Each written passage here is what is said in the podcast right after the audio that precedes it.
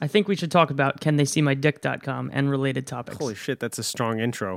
I feel like you know our rating, our R rating. go for you it. just, you Oh, just yeah. like you're like Sorry, just stating the obvious right there. This is why there's a little R on on iTunes.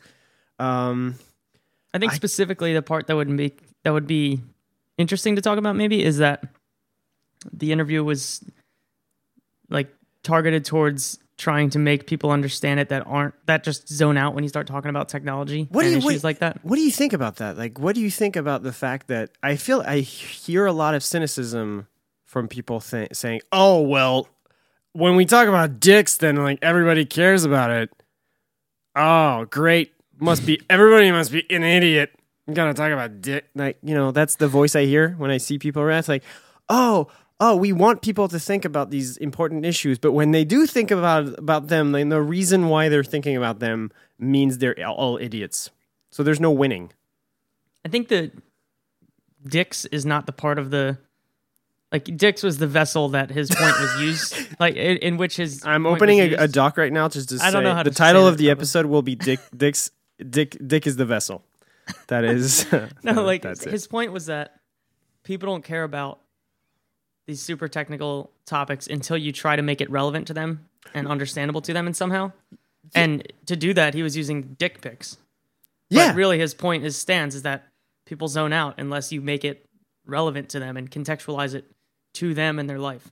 Yeah, he uh, the term I'm looking for is not slapstick. It's not uh, maybe it's vaudeville, but he he overemphasized the ridiculous reaction that that technologically savvy people make fun of. He impersonated this. He's not that bored.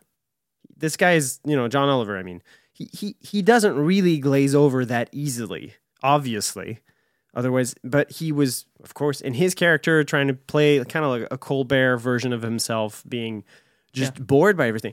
And um, It's funny. I was getting really mad watching the interview because I was like, why does he keep cutting him off? And then I was like, oh, I get it now." yes, That's exactly what someone who isn't into this would do. but this is oh god, there's so much to talk about this interview. Let, let's okay. Uh, I feel like I need notes just because there's so- Contextualize it for the people right, but to be meta about it. But see, that's slightly condescending in a way because it's like, oh, for the people to con- contextualize the the truth, and he overstated it. Is that this stuff is really hard to understand, and we forget by privilege of of being someone who uses stuff like that every day. Oh, yeah, eventually you kind of have to, as a professional bias, to, to like know that this is how the internet works, and it's very easy to abuse but it's kind of like whenever you see a law that discusses something that's rem- super boring, like lawyer stuff, any kind of legal, you know, uh, loophole-ish, oh, funny, uh, loophole-ish stuff that's just not interesting to like tax code. You know, like that's Right, not yeah, yeah. exciting to me, and it's exactly the same problem. I glaze over. I don't want to think about the tax code. Yes, it's too big. Yes, there's, there's too many amendments. Like most of the laws are about adding shit to the tax code. Great, but I'm not going to make fun of someone that simplifies it for me by saying you're just catering to the lowest common denominator.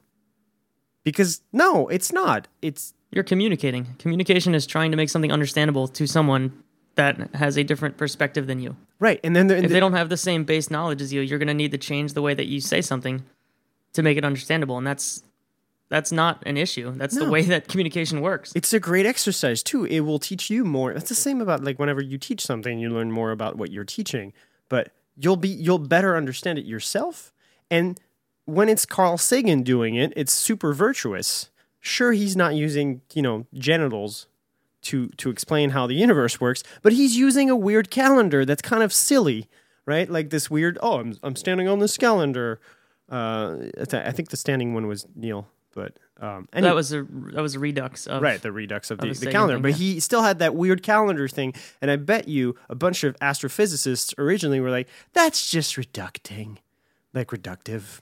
That's kind no, that's not actually yeah, a bunch of neckbeards like like us Yeah. saying, "Well, okay, you're kind of like limiting like sh- you can't uh, a picture no, uh not really." But really that drove I guess 90% of the point home people understood it by a it's such a I don't really know how much people care about it. All I have is this website that I made and the reaction to the video. So um, to for people who haven't seen that website, because I, I I keep meeting them, so it's exciting to see. Hey, I'm the creator of this thing.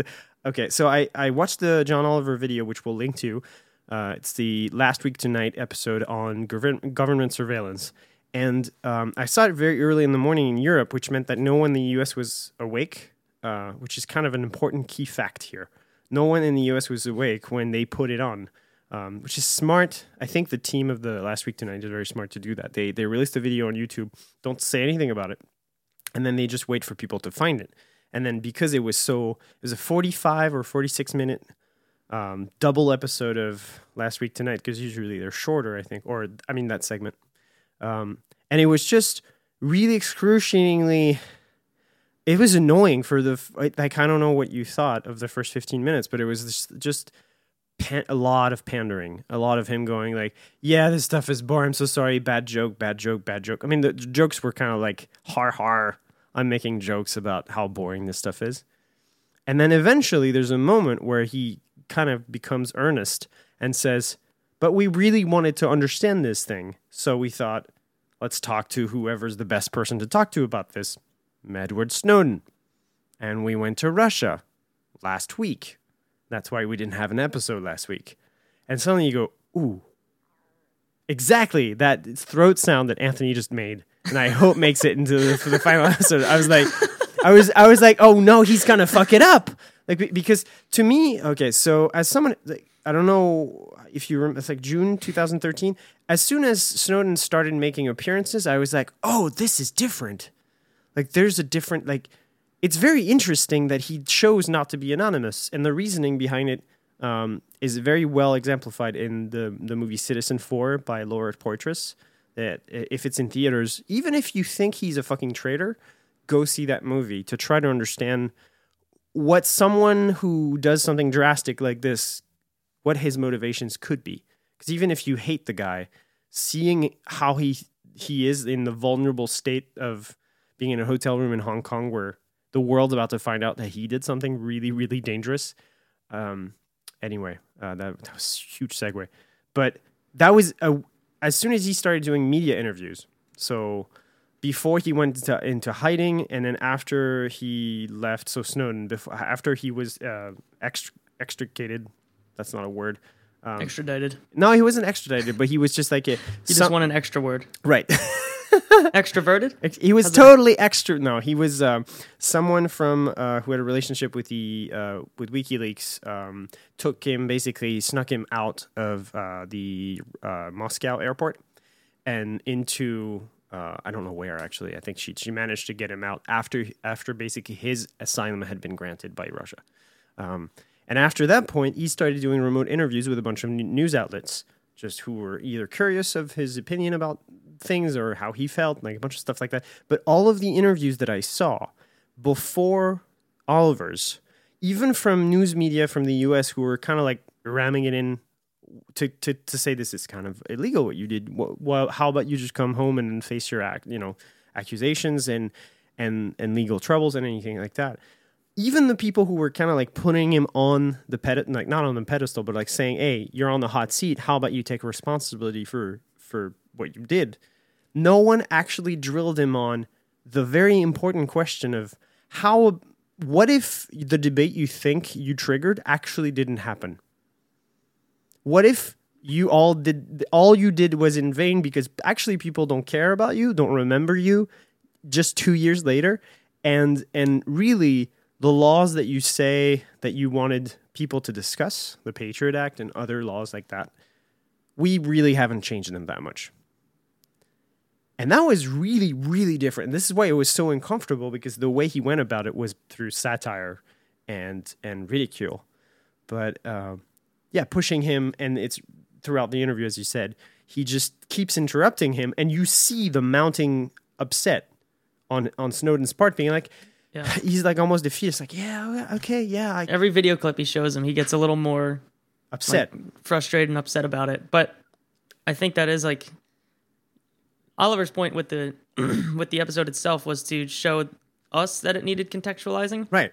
But I think it might have also showed Snowden himself, who, you know, released all the all the information to the journalists that he chose and stuff like that, and had them publish it as they saw fit. But I hope those journalists realize that this stuff needs contextualizing more than they already have done. Because I do think that so far it's been pretty good to explain the way that these things worked, but you know, maybe maybe it's worth doing two different news stories and publications about the same thing that was in the Snowden documentation. Is that like here's here's something that's getting put out to a press publication that is more towards the technical audience, and here's one that could go in USA Today and be read by everybody or whatever you know wherever they decide to publish this stuff. But what you're okay, I agree in a in a way, but the other side of me is like, do we do that when it comes to a, a blog gate? You know, any scandal, do we do we ever publish the technical version and say like, you you whoever gets this, just figure it out from that part, and we'll do a redux that's more for normal idiots.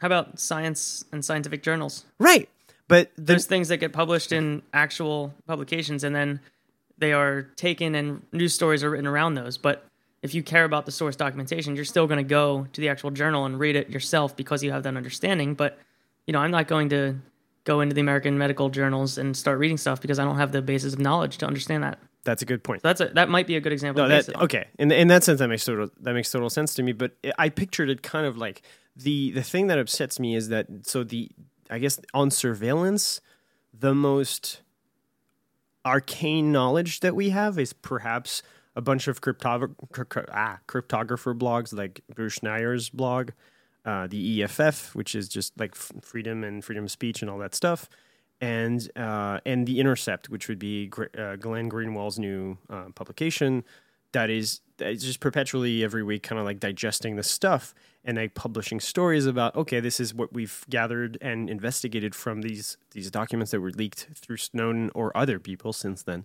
Um, and the problem is, I don't think these are parallels to scientific journals.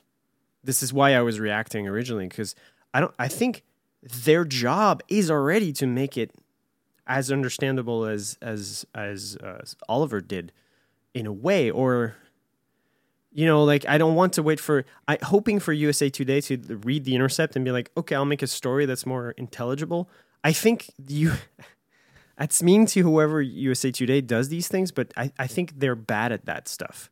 They're they're basically that's gonna sound super mean, but they they, they No, I, I think what you're getting at is that it's not just making content understandable; it's making content understandable from a source that people already are aware of and have some sort of you know reputation within within their own thoughts. Like they might trust a particular source and they will trust the content that comes out of that more, and and they might read intelligible content from that source differently than just straight up intelligible content from any source. Yeah. Yeah, it's so I guess the responsibility of vulgarizing, so the word vulgarizing kind of scares me, but really that's what Sagan did. So vulgarizing science to make it I wish it wasn't the word. In French it's very common to say vulgarizing, but I don't know if in English that's just like just making it accessible or or uh evangel uh no. Uh anyway, basically making something very hard to understand accessible but not dumbed down. Uh, here, he definitely did dumb it down, for sure. But there are some things that are so tricky and so arcane that maybe for a first layer of discussion, especially when it's when nobody ever, it's not even on anybody's radar at this point. And I guess to get people up in arms, um, and so there's multiple things. Like, so I talked to um, a journalist um, from the International Business Times, and she's British, and uh, she called me from London, and she was asking me like, so what? When was this website made that you made, and why did you make it? And we talked about, and the the key thing I had to say was kind of like similar to what you were saying, where I kind of blame you and people like Greenwald for not finding someone like Oliver to do this job of making it digestible. Because th- you're all good reporters and you do your job of raising issues that need to be raised but just like a, a good a good piece of software is useless if no one can access it and the user interface is terrible. To me it's kind of like this thing where i discovered last week that there was a, a unix command actually i think it's a program called units so if right now if you go to your command line you type units I just wanted so but you go want me to a- any live? any command line like OS 10 or Linux or whatever. You type units and it says 586 units, 56 prefixes, and you're like, you have you say meters, you want inches. You type in as a word inches, and it shows you the formula. So you can say three meters, and you want inches, and it will tell you exactly what it is in inches. And it's like the most Blowing my mind that I never knew about this. no, you know what's crazy is that this is super accessible. Sure, it's a text interface, but it's super accessible. So it tells you basically 118 inches is three meters, 118.11024 to be correct. Um, I think that's right, but I'm not checking it. But this thing is super simple, and yet I had no idea it existed. So it's like, I'm just gonna say that it even does light years and parsecs. oh yeah, it does. Did you did you call help on it and like? No, I just tried. I want. I have three parsecs and I want light years, Yep, and it's 9.78 light years. Yeah, this is amazing. it does crazy things. I think there's uh, yeah, there's there's the list over there. It does it does I think heat, force, water, mercury, like all sorts of you know units of pi. Anyway, back from the digression. This thing is oops, this this thing is accessible. It's easy to use, but no one knows about it. So it's kind of like I think this made me think about the Oliver thing because it's not accessible, not understandable. Um, no one's done the work except for very, very good journalists who have actually found the very nitty gritty, but no one's made it. Di- no one's diluted the essen- like the essence of that thing into something as crazy easy. Um, so that was the reason why I, I basically stole the part of the the interview where um, Oliver has Snowden basically say, "No, no, no, stop talking. Uh, here's a picture of my dick, and in the context of the picture of my dick, tell me how each of these laws that you've raised awareness about, but which are themselves really hard to understand, uh, what their uh, what effect they would have on me sharing the picture of my dick online uh, or through text text message and stuff like that. So it's just like really really tiny section. So section seven hundred two. Uh, one end foreign, which is a weird word that if you do if you if you Google one fe, a one ef actually, uh, that's actually a, a super well known legal issue when it comes to communications between two people. Uh, if one of the people is foreign or one of the communication platforms is foreign, then it's up for grabs. It's fr- it's free. What's the what's the term?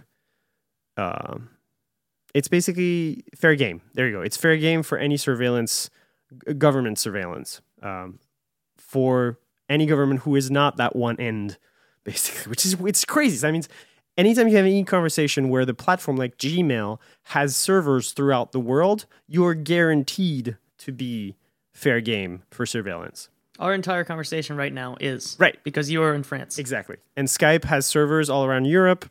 One of them, very easy, so that can be surveilled. So again, your conversation on Facebook, yes, there's some of the servers from Facebook are in California, but even if Facebook was trustworthy, which is a big claim, um, even if they were, they can't guarantee that one of their servers can't just be surveilled unless they encrypt their traffic like crazy, which prior to these revelations, they didn't because they were like, ah, what's the point? Uh, there's the PRISM stuff. Anyway, there's like a bunch of different sections, and the one that Oliver was kind of like super excited about, in a way, was section 215, which was a perfect example of what Anthony and I talked about in the last episode of the multi-log, which was open-ended legislation. So loophole-friendly verbiage that makes it super easy for anybody 10 years down the line uh, to interpret in any way they choose to make very very bad decisions eh, at, you know depending on the context so um, in the context of uh, net neutrality it's the lawful content clause of the net neutrality proposal from the fcc in this context it was section 215 which shit you not has the word as the two words tangible things in its clause so basically any tangible things can be just uh, exploited, and that literally is the ta- that's it. Like if you're if you're thinking this is, can you clarify? That's it. That's the clarification. Any tangible thing is fair game for, um, yeah.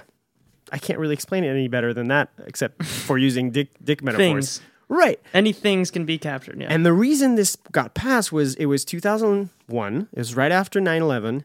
And Congress was in a rush to pass a law to react and act tough and act like they were doing something about it.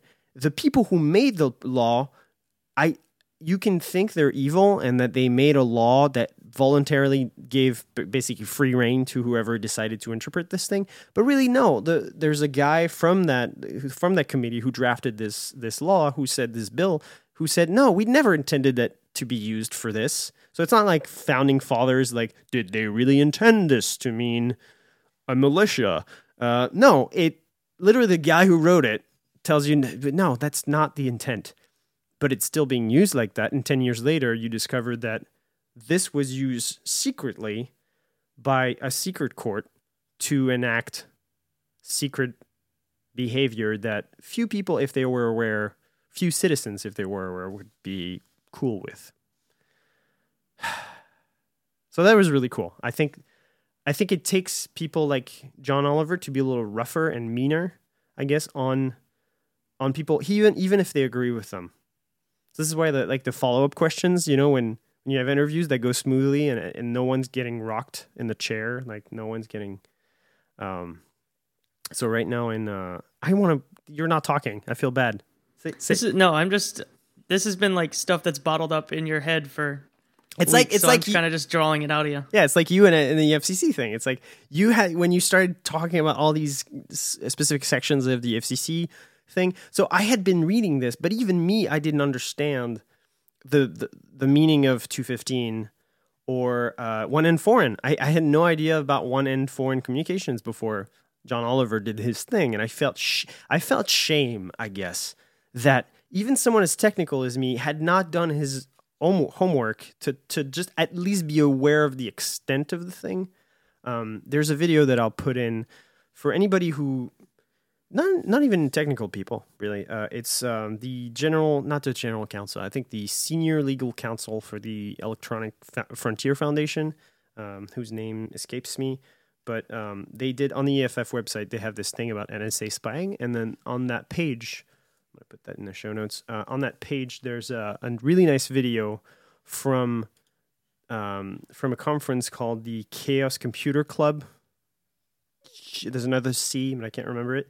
That's um, it's a homebrew com- computer club, I think, that was founded in 1984, which is kind of cool, uh, in Berlin, Germany, I think, and uh, which has a congress. There you go. That was the last C, which has a congress every year, and they talk about kind of like DEF CON in the US, so like hacking, but in the sense of like necessarily black hat, so mean hack, mean hacking, evil hacking, but also white hat hacking, and how freedom and technologies kind of like mesh together. There's a lot more stuff than that. And this video is about an hour long, so it's it definitely is begging to be diluted into something uh, of um, of the, the the lawyer from the EFF basically explaining, hey, so if you want to know what these revelations mean in terms of spying, let me break it down for you. And he just goes through every single program that the NSA uses and why they use them, and how the legal framework allowed for them to do that. So basically, it's a guide for anybody in Washington to, to be, oh, this is the leak. I mean, not the leak of information, but this is the legal leak, the legal loophole. And here's how you close it. You just remove that section or you tighten it up and you say, um, um, now we can't do this anymore. Um, So one of the things that kind of broadening it to the NSA in general, Mhm. one of the things that often comes up is what if the NSA and all of their resources were put towards strengthening the infrastructure and technology in our country? Yep. And you know, this is a diversion of what I'm actually talking about here, but like the thing I'm always mad about is clearly this stuff is not working if things like the Target credit card insecurity is so easy. happening and not no one is found for that and it's like you're proving the point that you don't actually do anything whatever this stuff's ineffective and it's proving ineffective To be fair, But- it's not their job. Right It's not their But main mission. Right. right Right. so anyway one of the things that everyone says is what if they actually tried to you know protect us and Yep. what's happening is my mic still on No, you're good. I, I just got a weird like the mute popped up for a second anyway Um, so recently there was a, a GitHub issue Yes. that um, Oh, I think it might be interesting to talk Great about. Great segue. Go ahead. Yeah. So, do you- I mean, I don't know if I know as many details about the GitHub I do. DDoS I'll- as you I'll so I'll let I you will know. let you intro it. Oh no no. Oh you okay? I wanted you to. I kind of. I'm curious about your perspective, and then I'll tell you if. if I'm gonna break it something down. See, this is what I like. Not You knowing- give a little technical intro into what actually happened to them. As if, right after your autoplay video happens. Sorry, I don't know what's going on. I just restarted. Oh, Steve Jobs talking to us. That's the voice of God. Really, it wasn't the NSA. It was creepy. He's dead. It's weird. All right, go ahead. It's your turn to describe what happened with this DDoS. All right. Everything's going to like all the sounds are just channeling through my computer. So there's this really interesting. Um, Jesus, I'm verbose. This is why you should do the explanations.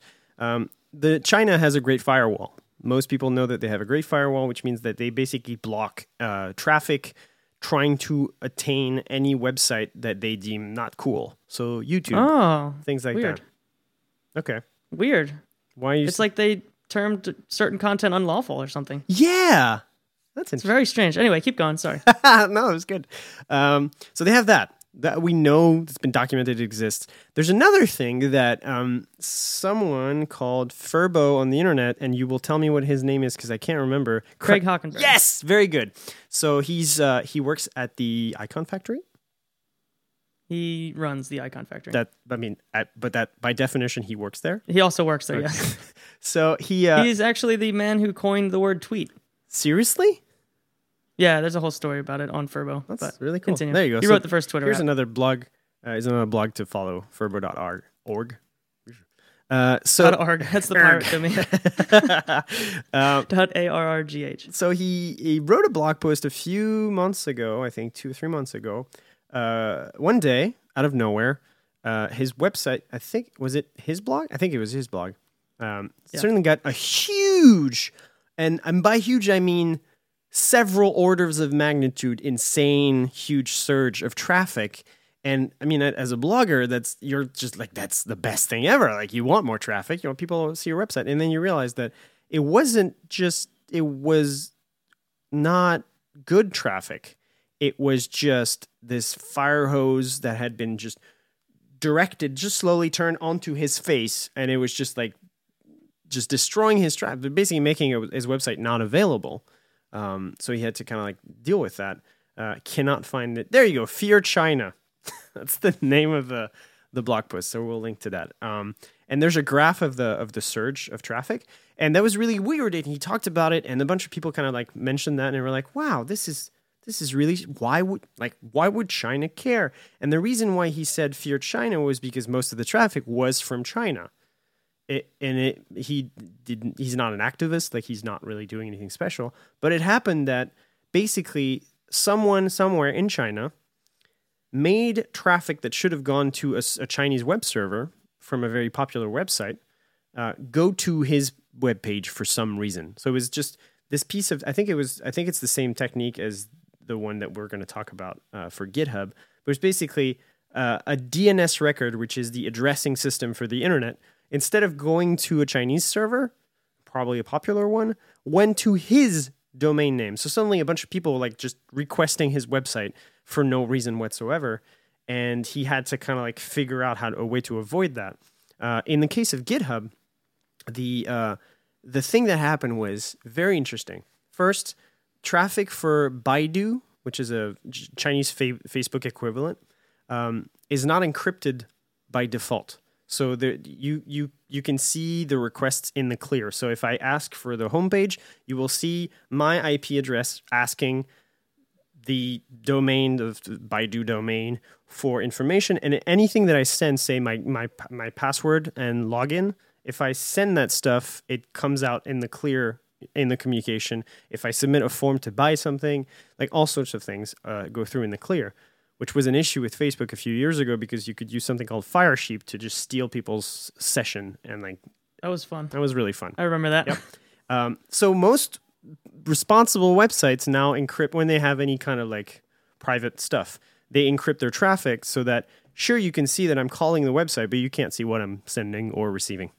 Um, but what the Chinese government did, and it's pretty obvious that it was the Chinese government, is that they they took one JavaScript file that is served by the Baidu website. By served, I mean when you go to that web page, it loads in your browser and does stuff like oh, makes stuff pop in and out and stuff like that. And they Auto plays videos. Right. Other things you're annoyed at. great fun stuff. And they replaced it with a slightly similar version of that same JavaScript file with an extra addition. And the extra addition was two domains, or actually two URLs, so addresses to actually full websites. One of them was the project for the GitHub project. Uh, it's not made by GitHub, but it was hosted on GitHub called Great Fire, which um, actually uh, indexes all the websites that are impacted by the Great Firewall, and then gives people a mirror to go to them to avoid the Great Firewall. So they're they're basically just fuck you to the Chinese Great Firewall. Uh, so every time anybody loaded the Facebook of China, they would uh, start every two seconds uh, randomly sending a, a, a request for a JavaScript file that was actually not even a JavaScript file. It was just sending a request to the Greatfire github.com slash Greatfire and another that I forget. So every two seconds, as long as you're on the website. So imagine millions. I don't even know how many millions. Maybe maybe more than 500 millions. Uh, 500 millions of, of Chinese people just a lot of millions. and and again, that this is not the people are not robots. They're just normal people going to the website, and their browser is reading the JavaScript file, and then on a on a timer every two seconds, just pinging that website. And GitHub, of course, suddenly saw a gigantic surge of traffic of people who were not GitHub users or pro- programmers or anything, or even activists who want to access stuff and it just brought them not down, but it started started crippling them because it was just so much traffic. It's just a huge fire hose. And uh, anyway, so that was one of the the tools, and the reason why China justifies that is that of course, Great Fire is illegal. It's a countermeasure to to route around the uh, just a forbidden website. So a bunch of for, forbidden websites actually. So it's basically a tool. So it's just like Napster. It's a tool to circumvent the law. To yeah. So the whoop. a thing I sent you as this was happening was a link to a Wall Street Journal article. Uh-huh. This was um, March 29th, so a couple weeks ago at this point. But um, the Wall Street Journal wrote- wrote an article about the GitHub, uh, you know, this incident here, Mm-hmm. and there were two sections in particular that I liked just to read off. Um, and it was the the actual the second paragraph. So still kind of in the intro of what they're they're trying to describe what this thing is. You know what I mean? Um, right after they describe GitHub as a popular popular U.S. coding website, again showing how we need to contextualize things because everyone that reads this and knows GitHub is all mad, but it makes sense to everyone else that's reading this article. So, um, so this the paragraph reads: The attack on San Francisco-based GitHub Inc., a service used by programmers and major tech firms worldwide to develop software, appears to underscore how China's internet censors increasingly reach outside the country to clamp down on content they find objectionable. Objectionable. Later on in the article, the let's see here, it's the where's it at? You'll find it. I trust you. I'm finding it. I'm just gonna Don't make worry. some music in the meantime. Oh, here we go. The, the third to last paragraph. Okay. China often blocks individual websites as part of its effort to control internet content. But because GitHub's site is encrypted, outside observers can't tell whether users who go there are seeking ordinary programming code or anti censorship content similar to what GreatFire.org offers. Yes. Blocking the whole site would also cut off access for technology companies that use GitHub. China briefly blocked GitHub in 2013, but restored access following outcry from Chinese software developers Interesting. just a few examples of how anything that has to do with terming content lawful or unlawful or how showing how important cr- encryption is and all the issues that we're talking about that the open internet rules kind of leave in the balance because of how abstract and and not specific they are. Um, this this is stuff that and you know everyone will say, "Oh my God, you're being you're being just rash because this is China and China's bad and all of that." But it's a slippery slope when you start getting into these areas, and if you start giving the government an ability to say that certain content is unlawful, whatever that means, they have not described what actions they would take if and when they deem content unlawful. In China's case, the action they take is, well, let's try to take it down at all costs, which is we'll take a minor fraction of users that are using a service and try to just take down a service with all we got. But you know, it's it's these examples that we need to know what they would do, the U.S. government that is, when they deem something unlawful, because this is entirely in the realm of possibility when we start getting there. Let me read something to you right now. A new decree that went into effect today allows the French government to block websites accused of promoting, promoting terrorism and publishing child pornography without seeking a court order. Under these new rules, published last week by France's Ministry of the Interior, internet service providers must take down offending websites within 24 hours of receiving a government order.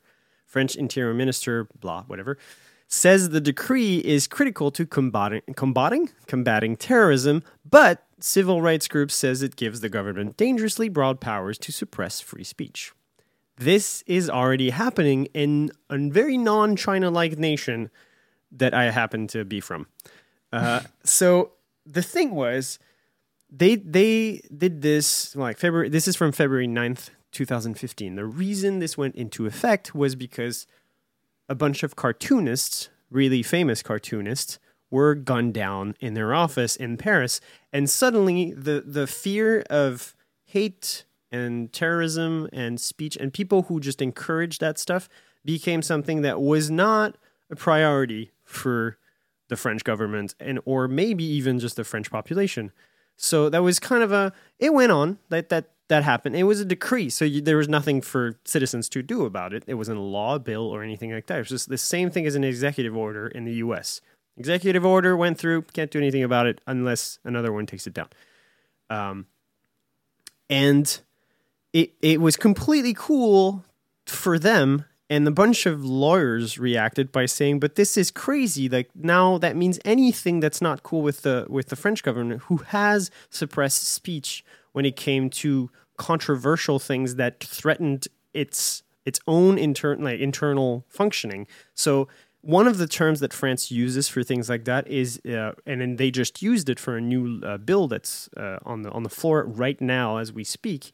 Uh, the the idea of uh, national, it's it's like national peace. This is how they describe it. It's basically they they need to uphold order and they and that's kind of freaky when you say that like that in English because it doesn't sound as creepy in French, but it really is as creepy. So basically, it's very important for the French government to make sure that things don't go crazy, and this is one of the things that they decided to do. If if you're threatening to upset the national order or threatening to just just even just promoting any kind of violent action through your words or even just uh, repeating what somebody did or propaganda from a terrorist group, um, suddenly let's forget about all the free speech stuff because it's too hard to understand. And obviously, someone who writes about terrorism and incites hate and just, you know, is the same as someone who just killed with a machine gun journalists in their office. Obviously, one leads to the other. Obviously, we can justify the fact that we can now, on the press of basically on the press of a button, turn off some website on the internet. If it was a newspaper, everybody would go batshit. They would say, "What you mean you can close a newspaper?" Because, and by the way, the French government can't close a newspaper, but they can gag a newspaper if they decide that they could create danger for the French population or put themselves at risk and stuff like that. They didn't do it in the case of Charlie Hebdo because they had a huge tradition, but it's been it's happened. Um, so it's just Yeah. alarming to see the pattern emerge that you know the the nation that we were like, oh, it's all bad. China is doing things that we could totally foresee our own countries that have that we think of historically good are doing now Right. or are leading to now. Right. And it's these it's these slippery slopes that you and I are both nervous about, which is giving giving government overly broad power and and not defining things well enough, whether that means actual definitions of what unlawful content is or of what actions they would take if they deem content unlawful. Leaving out those de- definitions is extremely dangerous because we will get to the point that China is getting to now because every country that has had these types of laws written and not only about technology but these overly broad raw laws that they say just trust us we'll we'll do the right thing And- that's never the case It's but it yet. So yesterday, the reason why and why I'm so I mean I'm, I'm beyond upset about this, but the timing is really eerie because last week was the John Oliver thing on Mon- on Sunday, um, which was followed by this huge. Uh, just so you get an idea, um, as of now, that website that's just a single page website, HTML, nothing special, uh, was seen in the last week by 139,000 people. Um, and I mean people, not just individual visits, like just people. Um, so people were either found it really funny or found it really uh, touching in some way. Right a week after this, um, this is why it was so important to actually put it on the website. There was a bill on the floor of the French National Assembly, which is the Congress of France. Um, the bill is called, it's the worst name ever. It's like uh, Bill about surveillance. No, sorry, Bill about, not surveillance, but renseignement. So it's intelligence. It's a, a, a, a project, uh, basically, yeah, a law project, project of a law for uh, intelligence. So it really doesn't say uh, anything about it. But the reason this this bill is so important, there's actually a, a website trying to gather French uh, citizens to call their their Congress people, basically, um, is that law c- clearly doesn't doesn't even try to hide the fact that it's trying to legislate the unlawful actions that were take that were you know the unlawful actions that were done before surveillance has been basically legally condoned by the by, by the French constitution and the French laws. So um, last week we saw what happened when the US government created laws that were open-ended and allowed sections of the the US government to say okay, we're going to do this thing that's uh, kind of not super legal-ish, but these clauses are the legal justification. So every time a government decides to do something, even if it's just invade another country because there is there's obviously people getting killed for no reason, they try to find a legal framework so that they're not sued on international courts and that they're the people taking the decisions, like the the, the presidents and the any anybody in the executive branch doesn't want to later like let's say five ten years later get sued and sent to jail because they broke international law or their own laws. So they were very careful to find legal justification. One of the most important job that staffers have in the white house is whenever the president des- decides to do something rash or innovative is to okay uh, let us figure out like what laws we fall back on if we get in trouble for this this uh, Patriot Act, so Section 215 of the Patriot Act, was one of those. In our case in France, people right now uh, in the French government are openly admitting that we have used means of surveillance that were not legal. And I, I the way they say it is they don't say not legal. They say things like paralegal, extra legal, uh, not so legally sound. Like literally, they say these things on, I love the term extra legal. Yeah. Oh, that was extra legal. So it was illegal. like what? So The was very it meaning- more legal than normal, or was it illegal? it was. It's extra legal. It depends how long of a pause you put. It's great because extra legal may sound to someone who barely listens to it was super legal. It's like Yeah, more great. than legal. Oh, everything's fine. It's extra. Uh, so they did these things, and and one of the so the website is is in French. I'm not going to say it, but like sous-surveillance.fr. You can go there, and they explain one of the the thing is like okay, well, first of all, we're going to all agree that we need more security than freedom. Is that cool? All right, cool. Second, uh, that oversight is this thing that is complicated. So we'll just do a new body of oversight, although there is already one that has no powers, kind of like the FISA. FISA is, uh, uh, do you remember what FISA means? I think it's uh, it's not freedom, but uh, FISA courts. So the FISA courts in the U.S. are were Foreign established. Intelligence Surveillance Act. Right. That FISA. Right, that FISA. So uh, FISA means that whenever the government wants to surveil uh, people, it doesn't have to actually ask the FISA courts. It just has to say, "Hey, by the way, we're we're we're just putting people under surveillance," um, and that FISA court has no authority to stop anything. All they can do is raise an objection. Yet they don't see any detail about the actual surveillance that which was crazy. So, so basically, the justification for FISA was like, we need some kind of oversight body, right? Except the oversight body has an extremely limited amount of time to review the cases that are brought to them, which means they basically have just a rubber stamp authority of like, I guess this is good, blank. That's it. Because if you don't have time, you don't have access because it's all under top secret clearance and stuff like that. Uh, all you can do is it seems like this is justified. And even then, if even if they didn't agree, they really didn't have that much power. So in in I think 30 years of FISA courts, it's something like out of thousands of projects of surveillance authorization, authorizations, uh, 20 were uh, denied. Uh, That might be high. That I think I think it's within 20 or like 13 or something like that. Like FISA rejection, rejection rate. There you go. Okay. Google is useful for stuff. Uh, 0.03% of total requests were rejected, only 11 denials, with 33,942 granted warrants over 33 years. So that's basically 1,000 warrants a year. that's great. So out of a thousand, 0.03% were rejected. Anyway, so France wants to have the same thing. Clear, like basically all that you can say. If you read the two things, and in the media cycle, it's kind of impressive because these two things are not pitted against one another. Um, and this is the French media is kind of running with this. They're like, "Oh, this is our Patriot Act. Didn't we used to hate Americans for this?"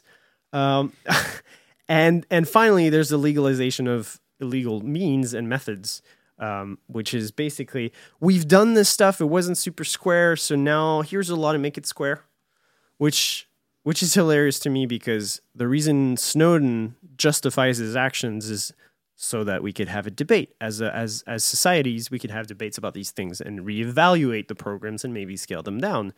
But instead of that, the French government has used uh, horrible, tragic events like uh, the Charlie Hebdo killings and the fact that one really poorly run French government news station called TV5 World, TV5 Monde, which is basically the the the art. If you know RT Russia Today, it's like kind of like the propaganda, somewhat propagandish, Kremlin approved TV about the world news, but as seen through the Russian prism.